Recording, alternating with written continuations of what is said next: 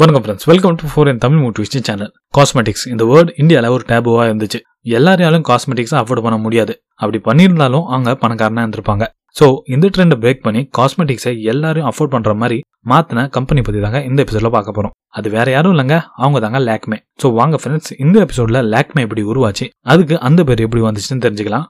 So வாங்க ஆரம்பிக்கலாம். Let's begin nineteen forty seven இண்டிபெண்டன்ஸ்க்கு அப்புறம் நம்ம நாட்டை ரைட் ட்ராக் கொண்டு வரதுக்கு நம்மளோட கிரேட் லீடர்ஸ் ரொம்பவே கஷ்டப்பட்டு இருந்தாங்க. நைன்டீன் ஃபிஃப்டி டூல இந்தியாவோட ஃபர்ஸ்ட் பிரைம் மினிஸ்டர் ஜவஹர்லால் நேருக்கு இது தெரிய வந்தது தட் ஃபாரின் எக்ஸ்சேஞ்சில் நம்மளோட காசு ரொம்ப அதிகமா செலவாயிட்டு இருந்துச்சு. ஏன்னா இந்தியன் உமன்ஸ் வெளிநாட்டுல இருந்து காஸ்மெட்டிக்ஸை வர வச்சுட்டு இருந்தாங்க. இது ஜவஹர்லால் நேருக்கு சுத்தமா பிடிக்கல. ஏன்னா இந்தியாவோட காசு வெளியே போகக்கூடாதுன்னு அவர் நினைச்சாரு. சோ அப்போல பெரிய மார்க்கெட் லீடரான ஜேஆர்டி டாடா கிட்ட இவர் இந்தியாவில் நீங்க ஏன் ஒரு காஸ்மெட்டிக் கம்பெனி ஸ்டார்ட் பண்ணக்கூடாதுன்னு கேட்டாராம். அதுக்கு வேற எதுவும் யோசிக்காம டேட்டா தான் அதுக்கு ஓகே சொல்லிட்டாராம். ஸோ நைன்டீன் ஃபிஃப்டி டூல டாடா ஆயில் மில்ஸோட ஹண்ட்ரட் பர்சன்ட் சப்சிடி கம்பெனியா லேக்மேயா ஆரம்பிச்சாங்க. லேக்மே இந்த பேர் வைக்க அவங்க ரொம்பவே கேர்ஃபுல்லா இருந்தாங்க. லைக் அந்த பேர் நம்ம இந்தியன் மார்க்கெட்டுக்கு பிடிக்கணும். ஆஸ் அ பிராண்ட் ஃபாரின்ல கூட கெத்தா இருக்கணும். ஸோ ஃபைனலி பிரெஞ்ச் ஓப்பரா லேக்மேயோட பேர் இதுக்கு வச்சாங்க.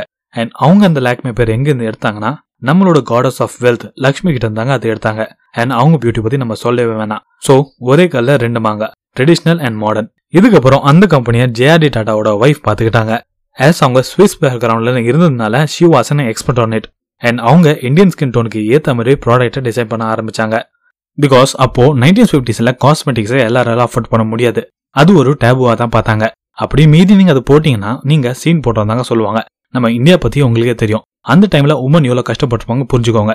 ஸோ அந்த தாட் ப்ராசஸை பிரேக் பண்ணி அது எல்லாருக்கும் பிடிக்கிற மாதிரி செய்யணும். அண்ட் இது ரொம்பவே பெரிய சேலஞ்சாக இருந்தது சிவன் டாட்டாக்கு அண்ட் அவங்க இது எல்லாத்தையும் பிரேக் பண்ணி ஒரு சக்சஸ்ஃபுல் கம்பெனியை உருவாக்குனாங்க. அதுக்கப்புறம் அந்த கம்பெனியை டாப் லெவலில் செட் பண்ணி நைன்டீன் நைன்டி சிக்ஸில் ஹிந்துஸ்தான் யூனிலிவர் லிமிடெட் கம்பெனிக்கு அவங்க இரநூறு கோடி ரூபாய்க்கு அது வித்துட்டாங்க. அதுக்கப்புறம் ஹிந்துஸ்தான் யூனிலிவர் தாங்க லேக்மேவை பார்த்துட்டாங்க. அண்ட் அவங்க அதை நெக்ஸ்ட் லெவலுக்கு கொண்டு போனாங்க. இந்தியன் ஹிஸ்டரியிலே பிஎம் சொல்லி ஒரு கம்பெனி ஸ்டார்ட் பண்ணதுன்னா அது லேக்மே தாங்க. ஃபைனலி இந்த ஸ்டோரி உங்களுக்கு எக்ஸ்பிளைன் பண்ணிக்கிறோம் நம்புறேன். ஃபைனலி இந்த ஸ்டோரி உங்களுக்கு இன்ஸ்பயர் பண்ணிக்கிறோம் நம்புறேன். இது மாதிரி எபிசோடு கேட்கறதுக்கு நம்மளோட சேனல் ஃபாலோ பண்ணுங்க. அண்ட் இந்த இன்ஃபர்மேஷன் யூஸ்ஃபுல்லாக படிச்சுன்னா உங்கள் ஃப்ரெண்ட்ஸ் அண்ட் ஃபேமிலியாவுக்கு ஷேர் பண்ணுங்க. And the most important thing thanks for valuable time